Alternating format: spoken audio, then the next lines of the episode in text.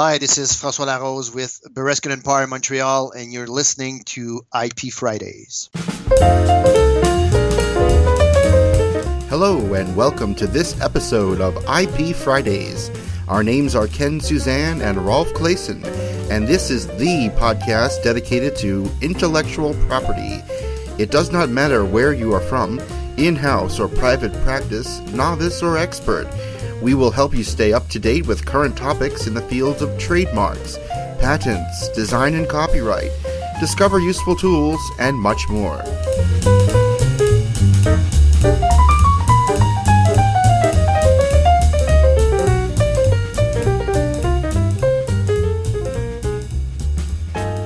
Welcome to episode 77 of IP Fridays. Today's interview guest is Francois Larose of Bereskin and Parr, and he speaks with us about the new French language requirements for trademark owners in the province of Quebec in Canada.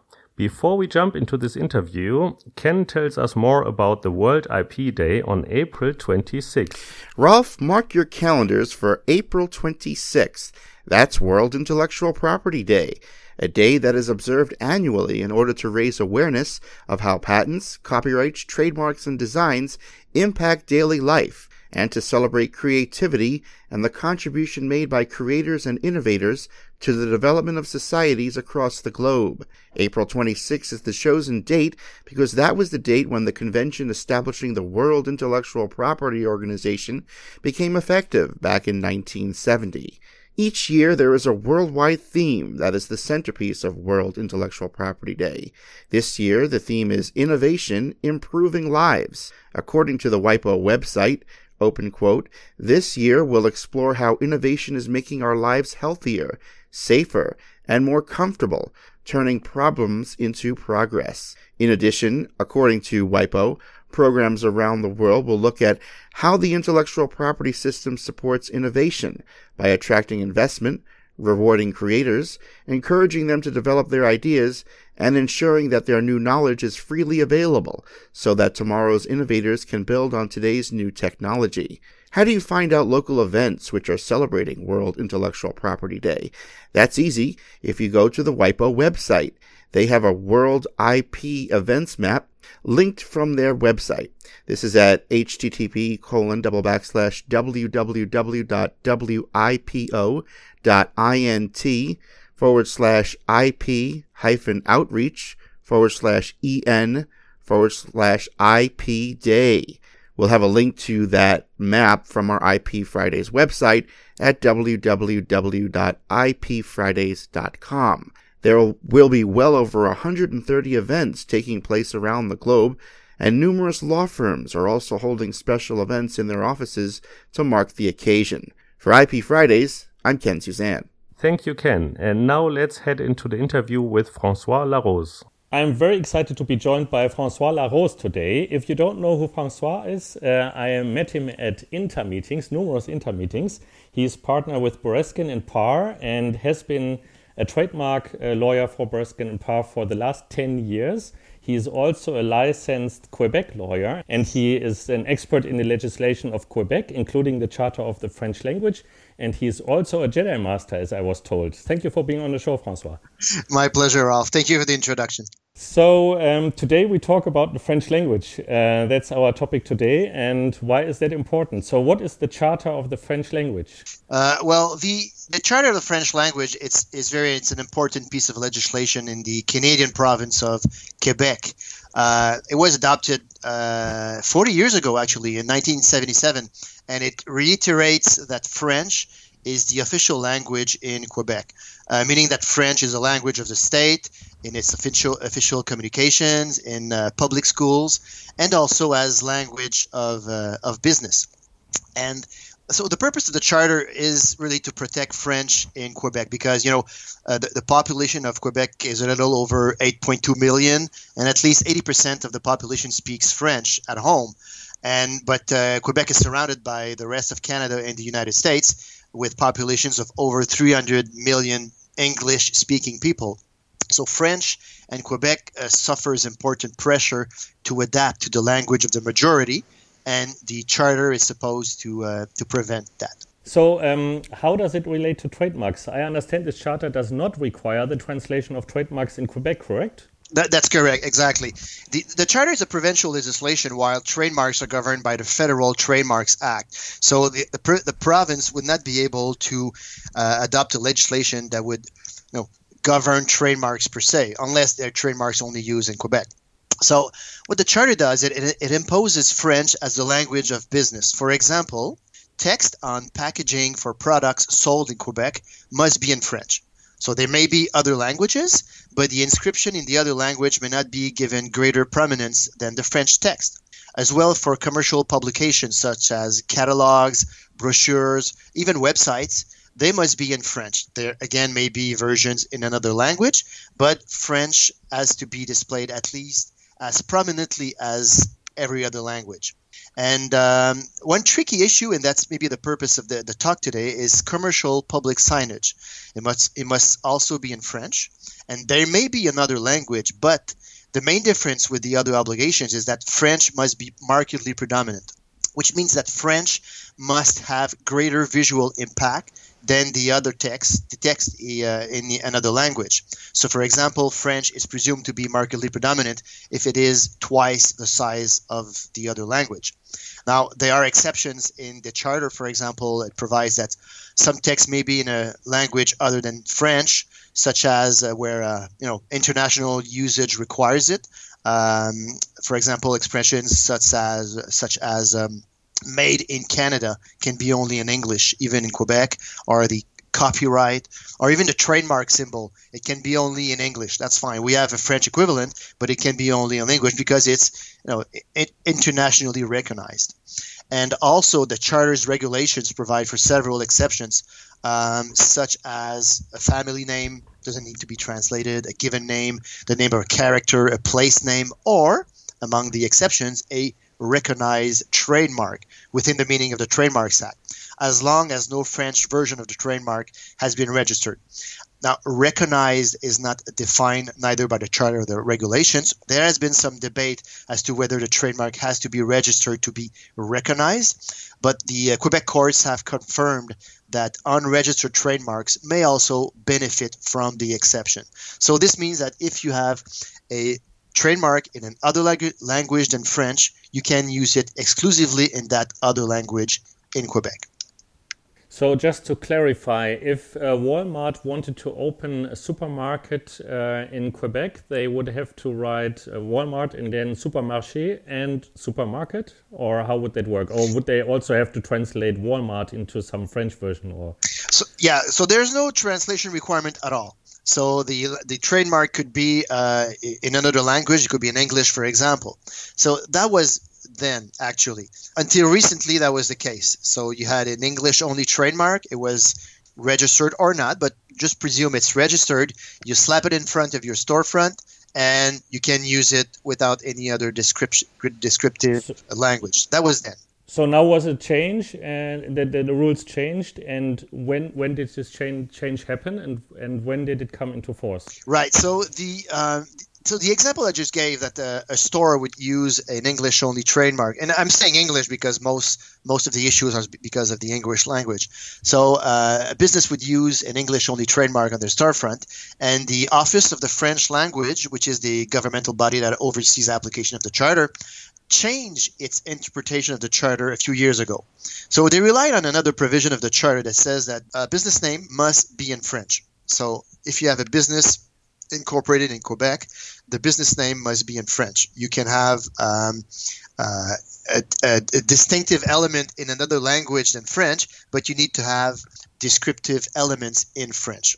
So mm-hmm. the Office of the French Language started asking businesses using trademarks in another language than French on storefront signage to add a French descriptor saying that you know when your trademark is used on storefront signage it's actually the name of the business that is used to identify the business to the public which is between you and me not not the case at all uh, so several businesses challenged this interpretation and won both before the quebec superior court and the quebec court of appeal so the, the quebec government instead of trying to appeal before the superior court of canada decided to amend the regulations.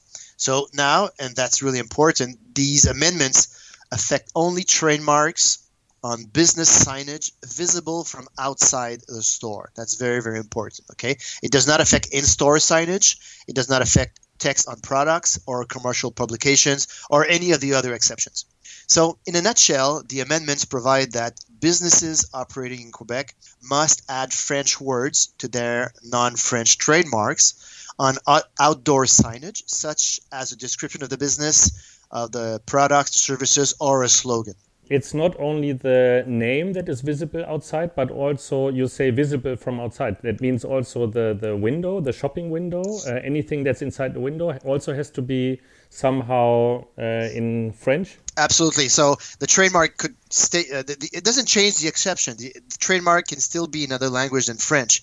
But I'm going to explain exactly how it's going to work. Mm-hmm. But everything that you can see when you're outside is affected by this. So this means that for where there's a non-French trademark and it is displayed on storefront signage or anywhere outside the store, such as um, you know roofs, rooftop uh, signage or signage signage on a post, for example, or even inside the store, but it's visible from outside, there needs to be what we, what is called a sufficient presence of French on the signage. So that sufficient presence of French is text. It can be either a generic term, a description of the goods or services. Um, it can be a, a slogan, or any other expression, ideally if it displays information on the goods and services to the benefit of the consumer. So, so for example, a description of the goods or services, it could be, um, or the business, it could be boutique instead of a store. Uh, if it sells uh, clothing, you could have vêtements, which is the French translation for clothing.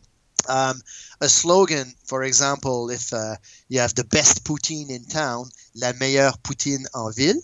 So you have the French translation of a, a slogan or any other uh, like uh, information that could be interesting. For example, if you have a you know made with organic ingredients only to describe the products, you can have ingrédients biologiques seulement. So it's, it's information that's given to the consumers, and it gives a French uh, presence to uh, to the store. Now, the amendments also provide some guidelines as to what businesses can or cannot do. So, for example, a, what is called a, a precarious sign is not acceptable. So if it's just something you put on a sheet of paper and you slap it on the storefront, on the on the in the window, it's not sufficient. It has to be as permanent as the uh, the English text. So the French text must be in the same visual field and must be designed or lit and located in a manner as to make the French text easy uh, to read at all time. If the trademark is also visible at all time. So if the trademark, if you can see the English trademark at night, you must be able to see the French description as well at night. And the text must be uh, big enough to be readable either from the sidewalk, if the store is, is an outside store, or if the store is located inside a shopping mall, then it has to be visible from the center of the corridor facing the store. And uh, as to what businesses cannot do, well, some information will not be taken into account when we assess if, it, if there's sufficient presence of French, such as business hours. That's not that's not good enough. Or telephone numbers, or addresses, or numbers, percentages, or even uh, what we have uh, definite or indefinite uh, articles. For example, if you have the um, like a hardware store and it's called uh, uh, Tools R Us you cannot just say le tools are us, add, adding the French uh, article le. It's not it's not good enough. And the terms, of course, must be visible, uh, must be big enough to be visible within a radius of, of uh, at least one meter, unless the trademark is also very, very small. So there are some guidelines at what to what as to what and what we can't do to comply with these um, these new rules. Um, so, moreover, if you wish to add a version in another language of the other text, remember that French needs to be markedly predominant, like I talked about earlier. That means that if the trademark is, for example, in English only, such as, uh, let's give an example. So, you have a restaurant, it's called Mad Cow. Okay, Mad Cow, that's the name of the restaurant. That's a trademark, uh, and it's in English only. So, you need to add a French descriptor or slogan, such as La meilleure poutine en ville. So you have your French slogan. If you wish to add an English version of the slogan, the best poutine in town, you can, but remember that French would need to have greater visual impact than the English version. So, for example, you could have the slogan in French twice as big. Um, and uh, so these amendments came into force on November 24th of 2016. Uh, they apply immediately to all new signage and existing signage that is not compliant compliant has a three year to comply with these uh, uh, regulations. So let's talk about the advantages and disadvantages for brand owners. Let's start with the advantages. What are the advantages for brand owners in uh, Quebec? Well, well, one of the well, if you're trying to find some advantages, uh, it's easy. It's quite easy. I mean, as I mentioned, Quebec's population is over 80% French speaking, so anyone doing business there should know its audience. And uh, so, adding French to signage in Quebec is actually a good marketing initiative to connect with with customers. So, in a way, it forces businesses to uh, to you know to be aware of that reality and to connect more with uh, with customers pretty much the only advantages I can see for business owners. So, what would be the disadvantages? Yeah, maybe we mostly see the dis- disadvantages of this uh, these new rules. I mean, the first one, of course, is cost. If you need to change your signage, uh, there are costs relating to that. If you just need to add new words, uh, come up with new ideas uh, for um, for more text, uh, you know, there are costs associated to that. Um, also, uh, and what I think is the biggest inconvenient is a business should always make sure not to negatively affect the integrity of the trademark. You know, in Canada, and I'm sure in, in, many other countries, a mark must be used as registered. So any important deviation could result in the cancellation of the registration for non use. So you want to make sure that uh, if you use a trademark, you don't start playing around with it and then you end up using a completely different trademark than the one that is, that is registered. And the same goes for international businesses that want to maintain a global branding image. You have a specific image that you use everywhere. If you come here, you don't want to have to change that image. So you need to make sure that when you make those additions provided by these new regulations, you don't uh, affect the integrity of the trademark. Um, now, for example, could businesses go even further and translate their mark in French? No, absolutely. And several businesses have done it with quite success in, in Quebec. Uh, a few examples uh, KFC, uh, it's PFK in Quebec. And uh, it's the same company, people understand it's the same company. So there, there's no loss of goodwill in Quebec because of that. So it is possible to translate your trademark. Of course, it, it requires important um, marketing expenses to make sure you, people know that it's the same brand or it's the same company. But again, be mindful on the impact of your business global branding image. Right. And I imagine if you are changing the trademark into a French version, like PFK, um, in Quebec, uh, then the trademark would still be considered in use because in in other parts of can- uh, Canada, the trademark is still used as KFC, and it would not be prone to cancellation, I guess. Yes, exactly. And I'm pretty sure I haven't checked, but they, they must have registered the French version as well. Uh, and since yes. like the regulation uh, provide the trademark exception is you can use an English only trademark provided there's no French version registered. If you register a French trademark, you need to use it in Quebec. I see. Okay. Um, about two years ago, you were a guest on the show talking about the changes in the Canadian trademark law um, with regard to Nice classes and to international registrations. Um, and the changes have been ongoing for a while now. Are there any news uh, for trademark owners all over the world regarding Canada, um, as, for example, accession to the Nice uh, or Madrid system? Yes, yes. Um, we're still waiting, but um, sorry about that. Uh, so last year, the, the, trademarks office expected these uh, amendments to come into force in 2018, but they recently advised everyone that they were confident that these amendments would finally come into force early 2019, so two years from now. So, like you said, remember that these amendments. Uh, so Canada will start using the Nice classification classification system, and actually we already starting to use it. It's not mandatory, but um, when we apply for a new trademark uh, application, we're encouraged to indicate the Nice classification. So, so we're already started. Uh, I've already started doing that, and also, so in two years we'll join the Madrid Protocol, and uh, you know it takes some time for the trademarks office to adapt to these changes. So that's why the changes take so much time to to come into force. Um, and I also want to remind you of one of the main changes um, in Canada, which will be the removal of the use requirement to obtain a registration in Canada. So such big, it's a very very big change, and but we have another two years uh, to adapt. So we'll we'll take that two years. So, what would be your suggestion to um, trademark owners all over the world? Should they uh, wait uh, or should they file now? Or my suggestion would be to file as soon as possible in Canada. First, the uh, when the Nice classification systems come into force, we assume that there will be a fee per class so right now in Canada, there's only one filing fee, notwithstanding the list of goods and services. So if you want to save on filing fees, now is the time to file.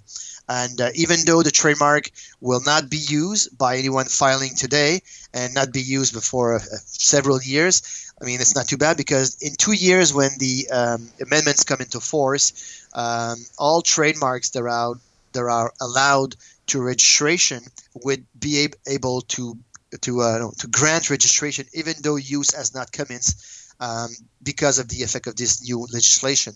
So right now you would be saving on filing fees and you would need to file declaration of use years from now because of these these new amendments. So right now is really the time to file um, for trademarks as well. If I may, uh, for non-traditional trademarks. Uh, with these new amendments, it would be uh, a requirement to um, show that these marks uh, have become distinctive uh, in Canada. And some of these marks, such as uh, you know, three-dimensional three-dimensional marks or sound marks, you don't need to show that right now in Canada.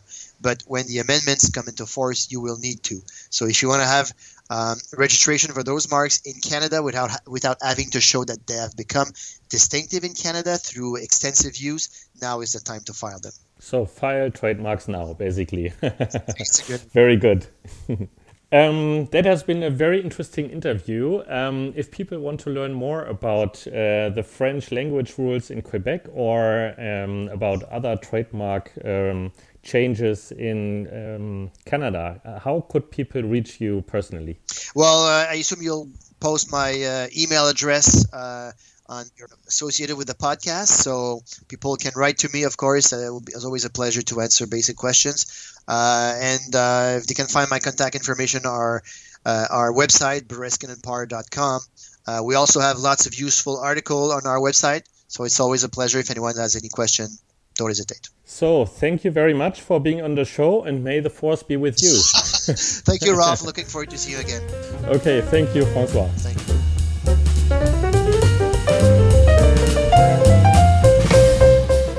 That's it for this episode. If you liked what you heard, please show us your love by visiting ipfridays.com slash love and tweet a link to this show. We would be so grateful if you would do that. It would help us out to get the word out. Also, please subscribe to our podcast at ipfridays.com or on iTunes or Stitcher.com. If you have a question or want to be featured in one of the upcoming episodes, please send us your feedback at ipfridays.com slash feedback. Also, please leave us a review on iTunes. You can go to ipfridays.com slash iTunes and it will take you right to the correct page on iTunes.